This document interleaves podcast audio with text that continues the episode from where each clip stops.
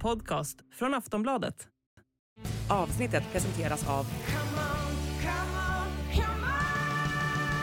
Stödvinnen.se, åldersgräns 18 år. Häcken och Rosengård är båda vidare till gruppspel i Champions League. Och efter en riktig mardrömslottning idag så står det nu klart att det är tuffa matcher som väntar framöver för båda lagen. Men vad betyder det egentligen för ett svenskt lag att ta sig vidare i en sån här turnering? Har man ens en chans ute i Europa? Vad är problematiken kring Champions League på damsidan och vad kan vi hoppas på för förändringar framöver? Detta och mycket mer pratar jag och Anna Rydén om i dagens Sportbladet Daily. Mitt namn är Julia Karlsson.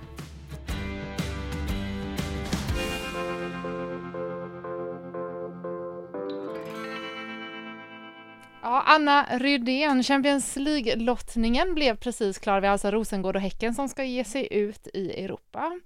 Spontana reaktioner på lottningen? Skräckblandad förtjusning om jag bara tittar med de blågula ögonen, vilket jag ju gjorde när jag såg den här lottningen. Eh, satt och följde, okej, okay, vad kommer Häcken och Rosengård få? Och eh, ja, för Rosengårds del så är det ju dels en tuff lottning, men också en väldigt tråkig lottning. Man ställs alltså återigen mot både Barcelona och Benfica, de man hade i gruppspelet i fjol.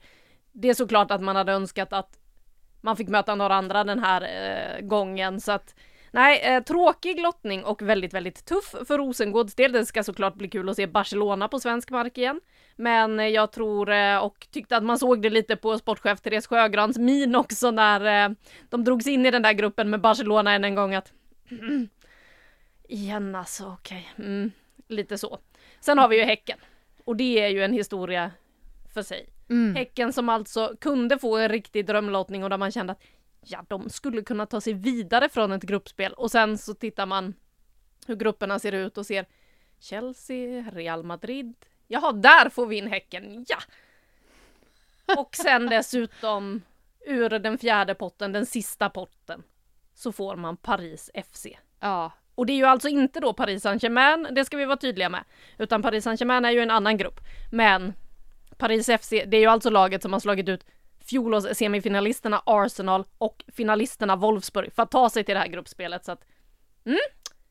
Vi kan säga att eh, jag pratade nyss med Josefin Rybrink i Häcken och eh, hon sa ju det att ja, det var väl klart vi skulle få dem från den gruppen. Eh, de kände ju också att det här kommer bli en otroligt tuff uppgift att försöka ro på eh, storlagen från de europeiska huvudstäderna som det ju blir för Häckens del. Verkligen. Vi ska gå in lite mer på Paris FC sen, för det är ju kanske det mest intressanta laget hittills i, i Champions League. Men eh, om vi bara liksom stannar till, tror vi, för det första tror vi att eh, Häcken och Rosengård går in och har någon slags chans överhuvudtaget? Svar nej. Det var det korta tråkiga svaret. Om vi ska se till då att ta sig vidare från eh, de här grupperna. Nu var ju Rosengård visserligen sidat som det andra laget och eh, borde väl kunna, om alla stjärnor står rätt, kanske ta sig vidare, men vi såg hur tufft de hade det mot Benfica i fjol och det fjärde laget i den gruppen som jag inte nämnde tidigare, det är ju då Eintracht Frankfurt, tyskt motstånd. Det är ofta svårt. Nu har vi sett att Wolfsburg åkte ut här till exempel. Vi har sett att det tyska landslaget hade det förvånansvärt svårt i VM i somras, så att det kanske är lite småskakigt i Tyskland just nu, men det är välorganiserade lag som är vana att spela ute i Europa, så att med det vi har sett från Rosengård i damallsvenskan den här säsongen, de är ju faktiskt ett mittenlag i damallsvenskan. Nu har man visserligen fått tillbaka en Caroline Seger med sin rutin, sin erfarenhet, som spelar kontinuerligt eh, på slutet här av säsongen och hon kommer givetvis bli väldigt viktig i den här typen av matcher, men nej, så som de har sett ut i år så tror jag ju inte att kunde de inte ro på Benfica i fjol så tror jag inte de kan det i år heller, även om eh, Chloe Lacasse, som ju kanske var den största stjärnan då i Benfica i fjol, numera spelar för Arsenal. Så nej, för Rosengårds del så blir det väldigt tufft och ännu tuffare då för Häcken som mm. alltså möter Chelsea som vann Women's Super League. Också det enda kvarvarande engelska laget. Det är alltså bara ett engelskt lag i det här gruppspelet. De får ju då Häcken möta och så ett Real Madrid som satsade. Det finns en och annan världsmästare i den truppen och så får man, har man då Paris FC. Men jag tror ju absolut att Häcken kan plocka någon poäng mm. i den här gruppen, men jag tror inte att man kan räkna med att man efter att ha mött alla de här lagen i dubbelmöten ligger topp två.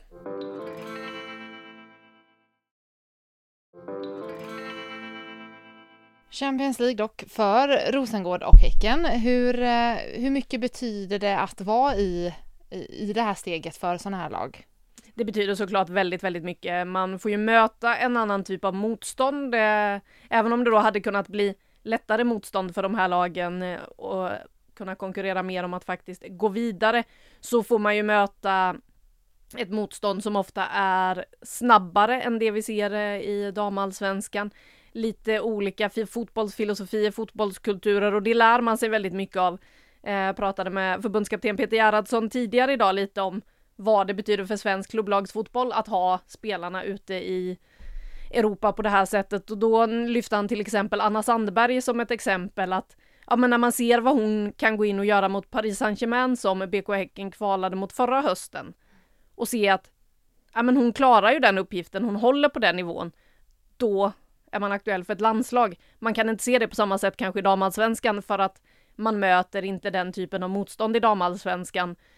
Så att eh, av den anledningen så är det väldigt viktigt för spelarna också att komma ut och få känna på hur tufft det kan vara, hur snabbt det går för att också vara redo inför att ta klivet in i ett landslag till exempel. Att man inte då behöver flytta till en klubb ute i Europa för att kunna göra sig aktuell och konkurrenskraftig i ett landslag. Det, är också, det kommer också ganska mycket pengar dock när man går vidare som lag. Pengamässigt, vad, vad gör de här pengarna för nytta i liksom Rosengård och Häcken nu? Tyvärr inte jättemycket eftersom eh, vi hade Rosengård till exempel i fjol som pratade om att de nästintill gick back på att gå vidare i Champions League med tanke på den apparaten som det blir. Så att eh, det blir ju inte så att det är den här, det här miljontillskottet, alla pengarna som bara rasslar in på kontot som det är eh, när herrarna spelar. Det är väl nästan 5 miljoner kronor, 400 000 euro som man får för att ta sig till gruppspelet. Men det ställer ju också då som sagt en del krav på arenor, arrangemangen, säkerhet, tv, allt som ska finnas på plats och har man inte det då i grunden så kan ju det kosta en del extra plus det som krävs runt eller runt resor och allt sånt där så att det är inte så att man får ett gigantiskt tillskott tyvärr än, eh, men jag hoppas ju att man åtminstone går runt på de här pengarna och eh, känner att eh, det är kul att få visa upp, för det är klart att det betyder ju också för klubbarna att få visa sitt varumärke ute i Europa. Det är ju en stor grej och det gör ju också att de kan locka till sig fler spelare, få visa upp vilka de är. Som jag menar Häcken till exempel som har nu både damer och herrar faktiskt ute i gruppspel i Europa. Det är ju ganska häftigt. Eh, Champions League inom damfotbollen och nu, eh, du var inne på det, det är ett engelskt lag exempelvis, Chelsea nu, som eh, är vidare till gruppspelet. Det är ju ganska mycket kritik mot själva upplägget för Champions League för damer. Du kan väl berätta lite mer om vad det är som eh, skaver? Ja, det började väl koka i samband med den första kvalomgången redan i år. Den här som spelas som någon form av liten miniturnering där lag som har kommit eh, trea i ligorna och sådär kliver in. Till exempel så är det ju så då att laget som kom trea i Sverige, Linköping, kliver in i det steget. Även trean i England, eh, vilket gör att Arsenal klev in i det steget och eh, alla som har hängt med i rapporteringen kring den här turneringen vet ju att Arsenal var i Linköping och spelade, vann visserligen den matchen, men sen stötte man på då det här Paris FC som vi har varit inne på i finalen av miniturneringen och förlorade den på straffar, vilket innebär att Arsenal inte finns med. Vi har inte heller eh, finalisterna Wolfsburg med. Båda de två följer ju lite på eget grepp i och med att man då faktiskt förlorar mot Paris FC, absolut. Men vi har ju ett större problem i att till exempel PSG lottades mot Manchester United. Mm. Där har vi två stora klubbar där det bara blir att okej, okay, det är bara en av de här som kan gå vidare. Och det har ju att göra med att man har en Champions Path där alla regerande mästare från Europa möts och sen har man en League Path där de som har kommit tvåa och trea då kliver in. Och i den delen, ja det är ju där då lag som Arsenal, PSG, Manchester United, Juventus, Wolfsburg, alla de här som inte vann de största ligorna finns där. Tillsammans med sådana som Häcken. Eh, så att Häcken hade ju bara bara, nu var jag eh, kanske lite hård, men eh, så här, de hade väldigt flyt i och med att både Arsenal och Juventus åkte ut som var högre rankade än dem egentligen, vilket gjorde att Häcken i år blev sidade och därför slapp möta PSG till exempel igen. Eh, man hade ju kunnat råka dras mot United, nu blev inte det fallet utan de fick alltså istället PSG, men det är ju problematiskt att liga tvåorna och treorna där möts medan mästare från svagare nationer möter varandra på den andra sidan och det på så sätt blir lättare att ta sig in den vägen. Det är ju den vägen Rosengård då tog sig in som regerande mästare och det har svensklagen pratat om mycket också hur viktigt det är att faktiskt vinna ligan för att ha en chans att ta sig till gruppspelet. Finns det några slags, eh, finns det något slags snack om att förändringar är på väg inom det här eller är det bara så det ser ut? Låt oss säga att när Uefa såg att eh, Arsenal kommer inte spela Juventus, oj, mm. United, vi tappar många stora klubbar här. Ja, då började det nog skissas direkt eh, på kontoret nere i Schweiz. Men det är ju så att det här formatet, det ligger även över nästa säsong, så att eh, innan det så kan man ju då inte skruva på det. Men jag tror att eh, det pågår ett febrilt arbete i Schweiz eh, och där man också då undersöker vilken är den bästa vägen att skruva på det här? Ska man bara ta över herrarnas koncept eller finns det några andra vägar man kan ta runt det här? Men någonting måste absolut göras för så här kan det faktiskt inte se ut. Vad tycker du hade behövt göras? Är det ett Europa League som ska in eller vad, liksom, åt vilket håll går diskussionerna? Jag tycker absolut att ett Europa League vore den bästa vägen. Jag tycker inte att man ska utöka Champions League i gruppspelet. Jag tycker att gruppspelet är en väldigt positiv förändring, att man har fått in det.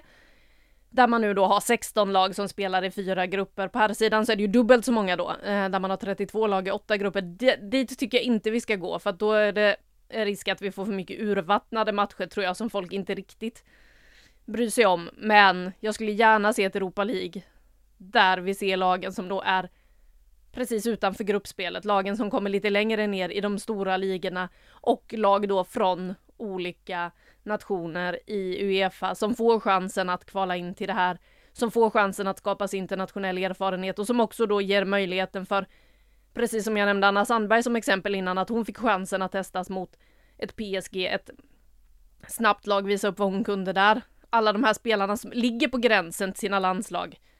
Att ge dem möjligheten att utvecklas, för är det någonting vi inte behöver så är det fler matcher för de allra bästa spelarna, för de matchas redan väldigt hårt och vi har ju sett de senaste åren vad det gör med spelarna. Vi har sett spelare gå sönder. Nu senast såg vi till exempel BK Häckens Elin Rubensson i Champions League-kvalet som åkte på en bristning och som själv stod efter och var väldigt ledsen, tom och pratade om att nej men jag har ju inte vilat. Hon, då hade hon spelat ett helt VM hela sommaren, kommit hem rakt in i damallsvenskan, fortsatt löpa, fortsatt springa. Hon är ju också ett eh, eh, lite av ett fysmonster som löper hur mycket som helst, aldrig backar ner för en löpning utan hon kommer som en eh, kanonkula. När helst eh, det behövs. Så att det där, vi behöver inte matcha de spelarna som redan spelar flest matcher. Däremot så behöver vi göra så att de som är precis där under får möjlighet att spela ännu mer för att utvecklas och för att vi ska få öka bredden på damfotbollen och på så sätt också få alla lag att bli lite, lite bättre. För vi har ju sett, jag menar, VM i somras. Det finns absolut tillräckligt mycket bra fotbollsspelare där ute för att man ska hålla nivån för att det ska bli kvalitativa och väldigt spännande matcher tror jag. Så att jag röstar för ett Europa League. Om vi kikar på Champions League så som det har varit nu då och hur det har gått senaste. Vad, vilka har varit de största skrällarna? Jag vill ju här att vi ska komma in på Paris, det hör ju det liksom. Det. Ja och eh, det är ju den absolut, absolut största skrällen med tanke på vilken väg de har fått dit. Med tanke på att man lottades då i samma miniturnering som Arsenal. Att man där man bara ah, okej, okay, snyggt ni slog ändå ut dem på straffar, wow. Eh, det var en otrolig glädje i eh, Linköping eh, den där lördag eftermiddagen när Paris tog sig vidare och sen så kom en ny lott och bara jaha, där fick ni Wolfsburg. Kul så länge det varade, kände man då. Och sen så ser man att de får 3-3 i första mötet på hemmaplan och bara wow! De kan möta sig med Wolfsburg också. Men nu väntar ju en retur på bortaplan. Mm. Ja, en, en gång kände man kul så länge det varade. Och sen går de och vinner returen på bortaplan. Och nu har de alltså tagit sig till ett gruppspel. Så att det är ju den absolut största skrällen i det här eh, slutspelet, det måste man ändå säga. Men var kommer de ifrån liksom, alltså i franska ligan? Hur bra är de där? Ja men de kom ju då trea i fjol efter Lyon och PSG så var de det tredje bästa laget i fjol. Eh, och imponerade ju.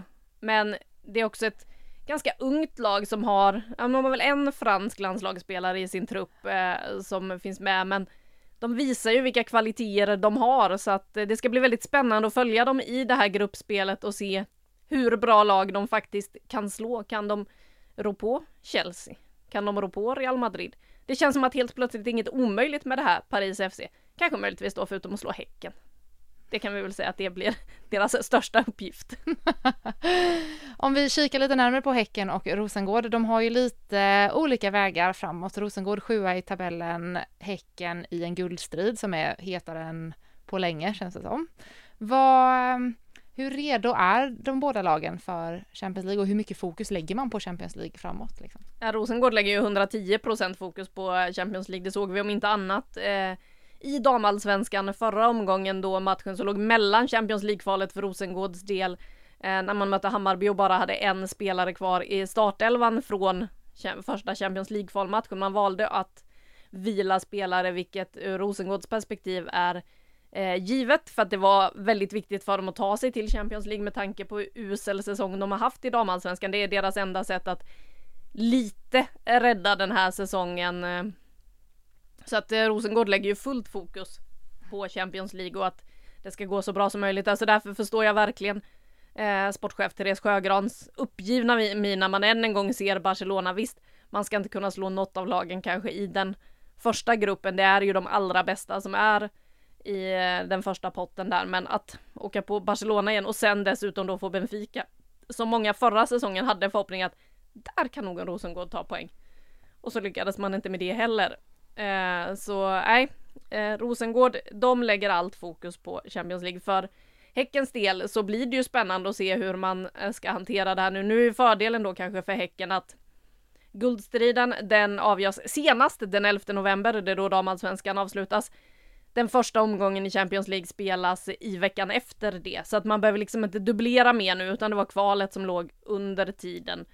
Eh, däremot skulle man vinna SM-guld då, det kan ju inte bli flera dagars SM-guldfirande på Hisingen direkt, utan då måste man ladda för vad som nu blir den första uppgiften. Vi har ju inte sett spelordningen än i den här, så vi vet inte vilka de möter i den där allra första, om de är hemma eller borta, men Nej, för Häckens del, eh, jag tror ju att de kommer klara det. Det som har varit deras problem senaste veckorna är ju att de har haft väldigt mycket skador. Men där har de flesta börjat komma tillbaka och Elin Rubensson som ju då ådrog sig en bristning, sa själv i samband med att beskedet kom att det rörde sig om en bristning att hon var ledsen över att missa guldstriden men att hon hoppas kunna vara tillbaka till ett Champions League-gruppspel om laget tar sig dit och nu är de ju där så att vi får väl hoppas att vi får se Elin Rubensson igen när de kommer dit och eh, får man tillbaka sina skadade spelare också då är man ändå ett bra lag. Eh, man är ett lag med många spelare som har landslagsrutin, som får vara med i på de svenska landslagssamlingarna nu som kanske inte har varit där tidigare. En sån som Josefin Rybrink till exempel, mittback som har fått axla kaptensrollen en del under säsongen också när Filippa Kurmark har varit skadad. Så att det finns mycket spännande namn, inte minst Rosa Kafaji. Det ska bli väldigt kul att se henne på den här scenen mot de allra bästa och eh, det finns ju en match i matchen också att se fram emot när vi ser Häcken-Chelsea. Inte bara att Johanna Rytting Kaneryd kommer tillbaka till hissingen och eh, den klubb hon lämnade utan vi får ju faktiskt målvaktsduellen, Zecira Musovic mot Jennifer Falk, de svenska målvakts, eh, det svenska målvaktsparet från landslaget kommer förmodligen stå i varsin bur med tanke på att Musovic har fått väldigt mycket speltid den här säsongen även i Chelsea, så att det blir ju en match i matchen att se fram emot. Det ska bli otroligt spännande att kolla, men eh, som vi var inne på, det kanske inte är den största chansen att ta sig vidare, men vilket lag tror du har chans att ta sig vidare och gör de det? Om jag måste säga ett av de svenska lagen så säger jag ändå BK Häcken med tanke på hur den här säsongen har sett ut överlag. De har en tuffare grupp skulle jag säga, men de har också bättre spelare och eh, de har visat tidigare att de kan, men det blir upp till bevis nu för nye tränaren McLind eh, när Häcken spelade bra mot PSG förra hösten i kvalet. Då var det ju Robert Vilahamn som ledde det här laget. McLind tog över i somras när Vilahamn gick vidare till Tottenham. Så att eh, det ska bli intressant att se hur McLind hanterar den här utmaningen. Han fick ju en lite tuff start som tränare när Häcken eh, inte gjorde mål, inte vann matcher. Nu har de vunnit matcher, de har börjat göra mål och eh, kanske har de fått ordning på det där maskineriet. Det kommer definitivt behövas om de ska kunna skrälla i Europa. Vi får se hur det går helt enkelt. Tack så jättemycket Anna Rydén för att du vill vara med och prata Champions League i dagens Sportbladet Daily. Tack själv! Du har lyssnat på en podcast från Aftonbladet. Ansvarig utgivare är Lena K Samuelsson.